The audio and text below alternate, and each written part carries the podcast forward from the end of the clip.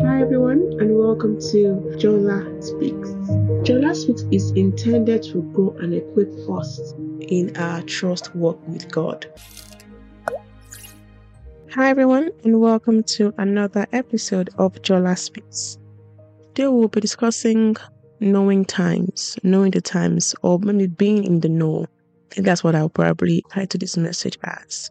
And we're going to be looking at the time where Jacob was about to pass in the Bible and just the knowledge of that and how it's enabled Joseph act accordingly and even Jacob act accordingly too.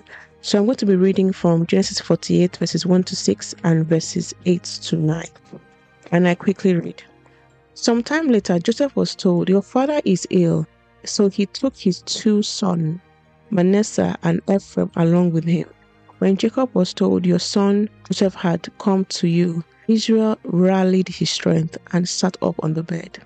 Jacob said to Joseph, God Almighty appeared to me at Luz in the land of Canaan, and there he blessed me and said to me, I am going to make you fruitful and increase your numbers. I will make you a community of peoples, and I will give this land as an everlasting possession to your descendants after you. Now then, your two sons born to you in Egypt before I came to you here will be reckoned as mine. Ephraim and Manasseh will be mine just as Reuben and Simeon are mine. Any child born to you after them will be yours in the territory they inherit. They will be reckoned under the names of their brothers. And I go quickly to verses 8. When Israel saw the sons of Joseph, he asked, Who are these? They are the sons God has given me here. Joseph said to his father. Then Israel said, Bring them to me so I may bless. And so this is a time where Jacob was about to pass. It also reminds me of when Israel was about to pass. And it seemed like in the Old Testament there was this blessing as before someone passes. And the figure of a father was so important, so key, right? And so the father will bless the children before he passes. It is an amazing opportunity, I must say, because no one knows the times and seasons except God. And so here we're looking at Jacob and Joseph, knowing the time that Jacob would pass and then acting accordingly. It is only God that knows the times and seasons. He knows the time to eat, time to die, every single thing. And it's only if He reveals to us exactly what the time is now, like what the time is now, and when the last breath will be made, that we would know most of us go through life not knowing when the last day is. We go through life and continue going through life, hoping and praying that the last day is not tomorrow, right? But God is the one that knows the end from the beginning. So He knows exactly when those times and seasons are. Now, what I find also very important here is that because Joseph had the knowledge of the times already, his father was almost passing. He said he heard his father was sick and he automatically knew that, ah, this may be the last opportunity that I will have my father. I will take my two children, Ephraim and Manasseh, and go to see him. Because he knows that he needs Israel to bless these boys.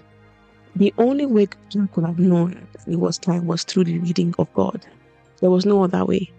And at the same time, even Jacob knew was about to pass because you can see from the scripture that he started to bless them because he felt the time was almost up and he was right. And even after he finished with Joseph, he now went in to speak to all the other brothers of Joseph and his sons, right? And you see that he not only blessed Manasseh and Ephraim, he also made them his own sons. So because, and let me read the verse again Genesis 48, verses 3. Jacob said to Joseph, God Almighty appeared to me at Luz in the land of Canaan. And there he blessed me and said to me, I am going to make you fruitful and increase your numbers. I will make you a community of peoples, and I will give this land as an everlasting possession to your descendants after you. Now then, your two sons born to you in Egypt before I came to you here will be reckoned as mine. Ephraim and Manasseh will be mine, just as Reuben and Simeon are mine. So here he was indirectly promoting Ephraim and Manasseh to become his own children. So when we're looking at the tribe of Israel, they became tribes as well. The only way he could have received this blessing was because he knew the times and seasons. He knew that his father was about to pass away. And so he acted according to the times and seasons that he had noticed and he had sensed. And so he went forth to meet his father for the blessings. He may have just gone for blessings, but then his father told him this point that was so important for the generations afterwards. God is amazing. We have to sit with him to know the times and seasons. It is so important to know times. And it's, it's not just time of passing, it's time of every single thing because it will enable us act accordingly to the times and seasons.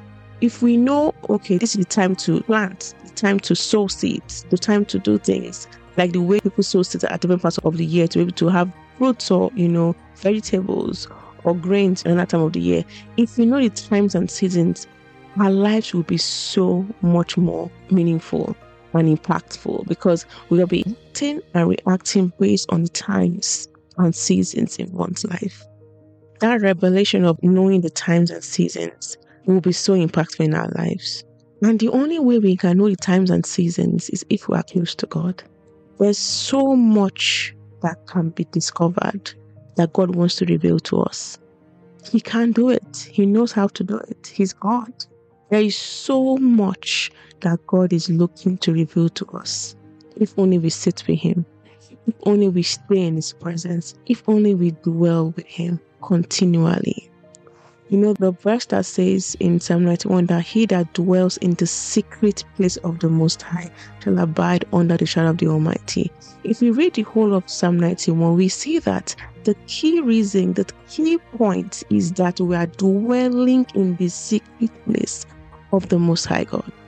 Because all the other points in Psalm 91 kind of link to that. We need to dwell in His presence, we need to stay in His presence. Only we have very busy lives. My life is busy as well. But we need to stay in His presence. I'm talking to myself quite clearly here. We need to stay in His presence. I was looking at life of even Isaac. You know, even Abraham, honestly, they were so amazing. I was like, wow, like their experience of God was honestly mind blowing. But if you see that they lived submitted lives, they lived submitted lives. Look at Abraham when God told him to crucify Isaac and he was going to do it that's submission. that's a lot, but that's submission. But you see that he knew the times and seasons.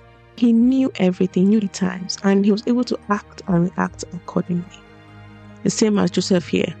Joseph could have said, Oh, you know, I'm the prime minister of Egypt, I'm really busy, I don't have time for this. I'll see him whenever. He knew that actually, no, this is the time I need to ensure that I lock in my children's future to get the blessings of their grandfather. The knowledge is power because when you know the times, you get the knowledge, and God gives you the understanding and how to react in those seasons. So that's it from me today. We need to stay close to God. We need to dwell in His presence. We need to stay in His presence. Because He has so much to reveal to us only if we stay, only if we listen, only if we live submitted lives. Because if we don't, we're literally just walking around blindly. We're walking around not knowing the times, not knowing the seasons, not knowing what is today and what it means, even spiritually. It's only God that can reveal. You know, not even knowing people's intentions, not knowing how to react in many situations because we don't know times and seasons. God honestly help us all. God honestly help us all because I know that it's not easy. But He's the one that can help us.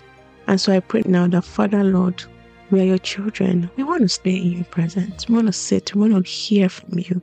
Father, as we sit and listen to you, I pray that, Lord, you open our ears to hear. You speak to us about the seasons, about the times, about now, and how we need to actually react, what to do, how to be, what to focus on.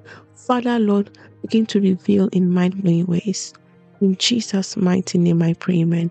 Thank you for listening to me today. I love you. Bye.